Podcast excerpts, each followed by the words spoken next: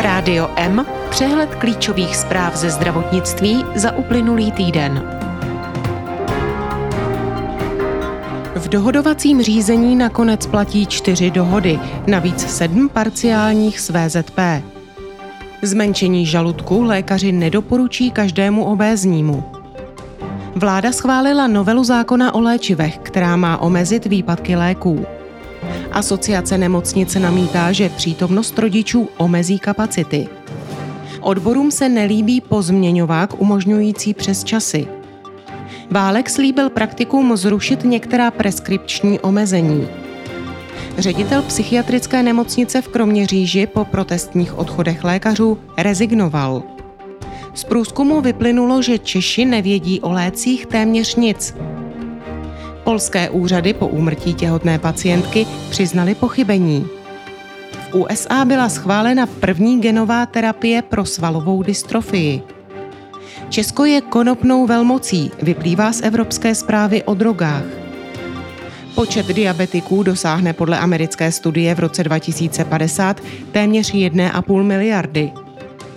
Německý parlament schválil reformu financování dlouhodobé péče. USA se množí stížnosti na hospicovou péči. Odhaleny byly i podvody. Z letošního dohodovacího řízení vycházejí tři skupiny segmentů. Ty, které se dohodly se všemi pojišťovnami, ty, které se dohodly jen s VZP a ty, které se nedohodly s nikým. Zaměstnanecké pojišťovny některým segmentům nabídly růst o 5%, VZP všem o 8%. Do první skupiny poskytovatelů, kteří se dohodli se všemi plátci, patří ambulantní ginekologové, lékárny, dialýza a doprava. Odsouhlasili 5% se všemi pojišťovnami. Do druhé skupiny spadá akutní a následná lůžková péče, záchranky, laboratoře, fyzioterapie, lázně a stomatologie. Tyto segmenty mají dohodu jen s VZP, a to na navýšení o 8 Nyní bude záležet na ministerstvu zdravotnictví, jak s tím naloží v úhradové vyhlášce. Poslední skupinou poskytovatelů, kteří se nedohodli s nikým a proto se ocitají zcela v rukou ministerstva zdravotnictví, jsou praktici, ambulantní specialisté, domácí péče a radiologie. Ministr zdravotnictví Vlastimil Válek přitom pohrozil, že ti, kteří se nedohodnou, na to doplatí. Chirurgické zmenšení žaludku vede k úbytku hmotnosti i léčbě přidružených nemocí u obézních pacientů. I když výkon a následnou péči hradí zdravotní pojišťovny, ne každého pacienta s obezitou lékaři k výkonu doporučí. Musí se i sám snažit. Zmenšení žaludku lékaři doporučují pacientům s BMI vyšším než 35 a s přidruženými nemocemi – pokud má pacient potvrzenou cukrovku druhého typu, k zákroku ho specialisté doporučí i při BMI nad 30. Před operací však musí pacient pod dohledem specialisty začít upravovat jídelníček, zmenšit porce, naučit se něco o složení potravin a přizpůsobit pitný režim. Díky tomu zhubne, zmenší se velikost jater, která jsou u obézních pacientů obvykle steatotická, a sníží se objem nitrobřišního tuku. Operace je pak technicky snáze proveditelná. Vláda schválila návrh novely zákona o léčivech, která má pomoci omezit výpadky léků v českých lékárnách. Za nimi stojí podle ministra zdravotnictví Vlastimila Válka vedle zvýšené nemocnosti hlavně plánování výrobců léků, které selhalo. Podle novely budou muset výrobci zachovávat zásobu na měsíc či dva.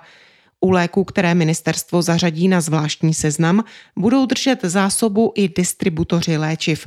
Podle plánu ministerstva má novela platit od října.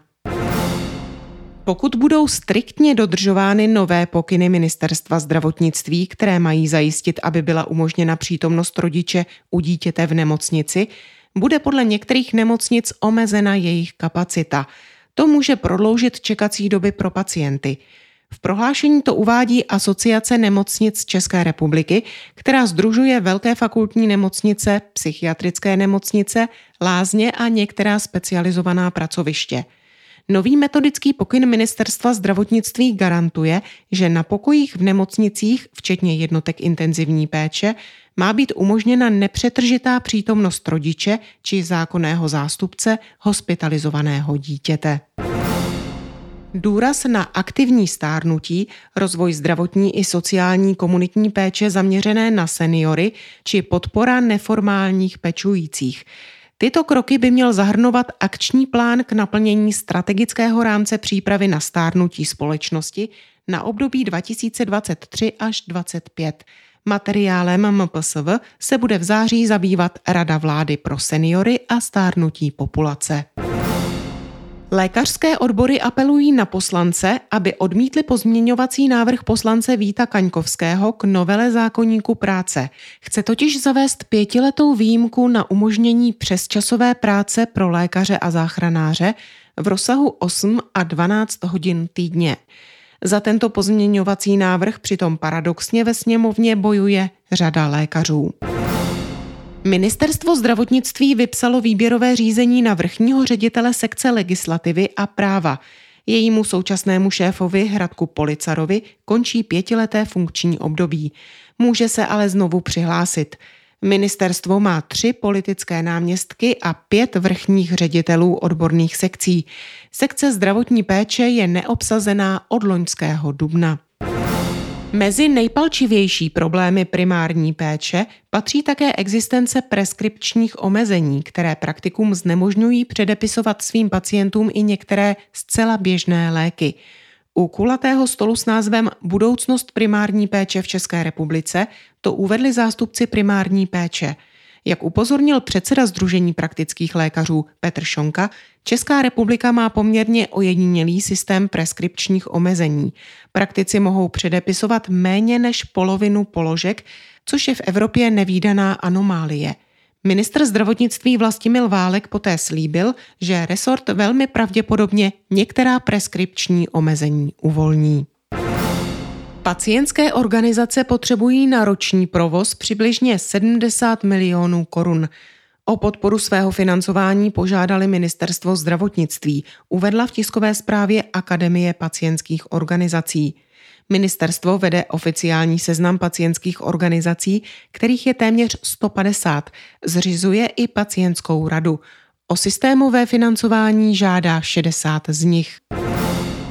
Spory v psychiatrické nemocnici v Kroměříži vyvrcholily rezignací jejího ředitele Pavla Poláka.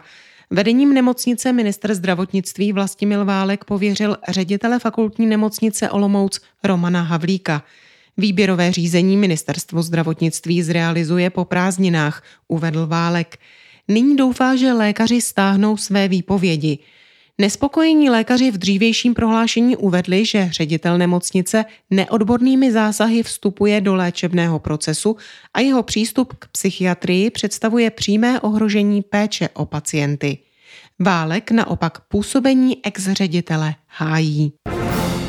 Zkušenost s nedostupností léků má téměř každý Čech, přičemž z výpadků léků respondenti dvakrát častěji viní zvýšenou poptávku než farmaceutické firmy. Tři z pěti by akceptovali vyšší cenu léků, pokud by se vyráběly v Evropě. Celkové porozumění lékové problematice je však v české společnosti velmi nízké – Nevědí například, kdo stanovuje cenu, kdo to řeší, kde se léky vyrábějí, kdo je zodpovědný za to, že léky nejsou.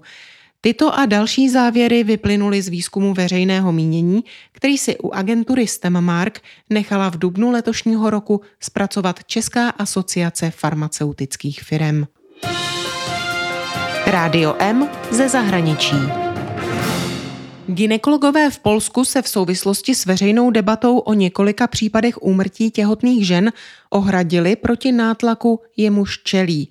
Naposledy šlo o ženu, která vyhledala zdravotní péči kvůli tomu, že jí v pátém měsíci těhotenství praskla voda. Její stav se zhoršoval a o tři dny později zemřela na sepsy.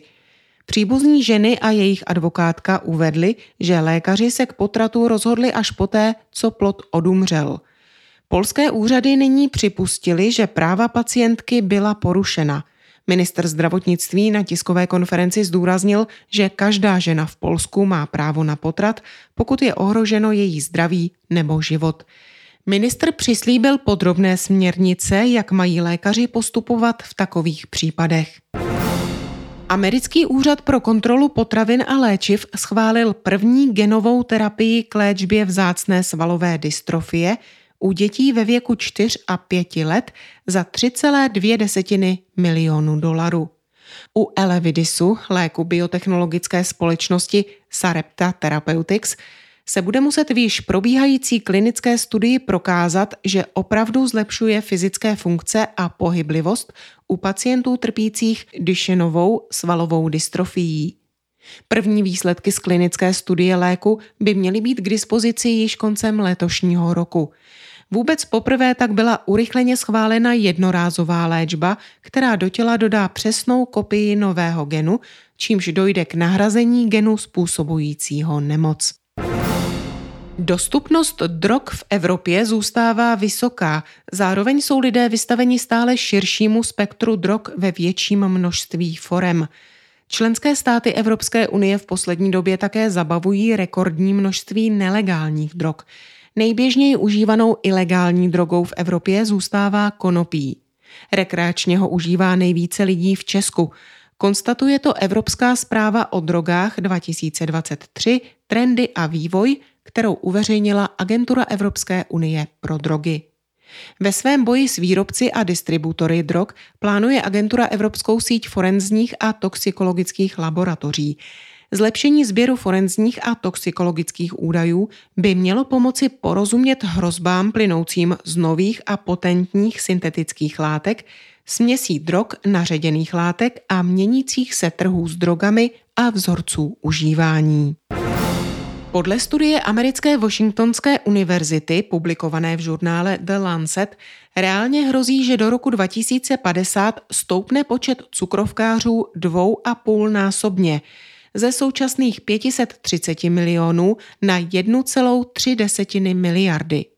Jestli jednotlivé státy nepřijmou potřebná opatření, vzroste počet diabetiků v příštích 30 letech v každé zemi světa, varují vědci – Většinu případů tvoří cukrovka druhého typu, která souvisí s obezitou. Nárůst rozšíření cukrovky nebude rovnoměrný.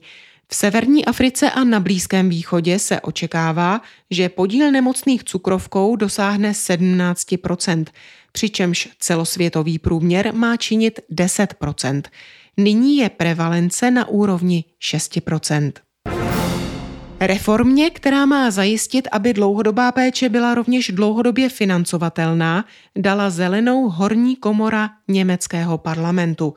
Základním prvkem je všeobecné navýšení příspěvků na sociální pojištění, z něhož je dlouhodobá péče hrazena, a to již od července. Lidé, kteří vychovají děti, budou mít příspěvky nižší, ale slevu na pojistném dostanou až od druhého dítěte a bude přiznána jen do 25 let věku dítěte. Od ledna příštího roku se také zvýší příspěvek na péči a na věcné ambulantní dávky.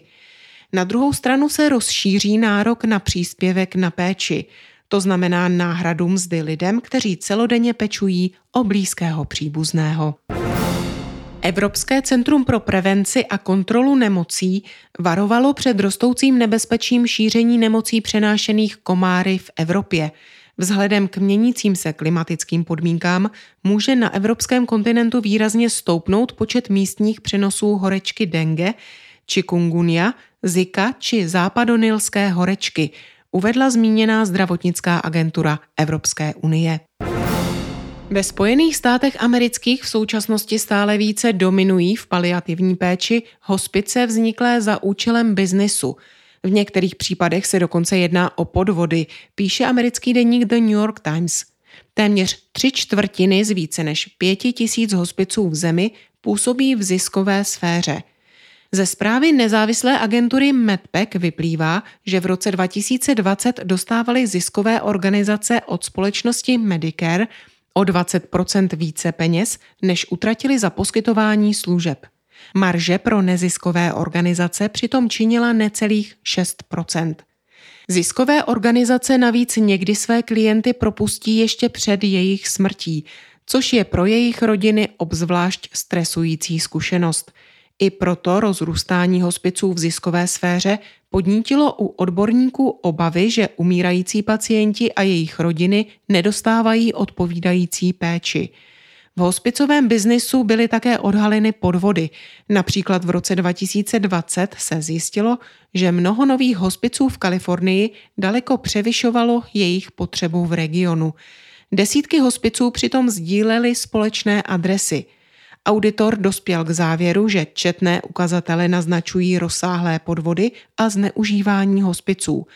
Na jejich licenci proto v loni stát uvalil moratorium – Podobné vzorce zneužívání se objevily také v Nevadě, Arizoně a Texasu. Tolik zprávy, které připravila Marcela Alfeldy Šperkerová. Naslyšenou příště se od mikrofonu těší Marcela Žižková.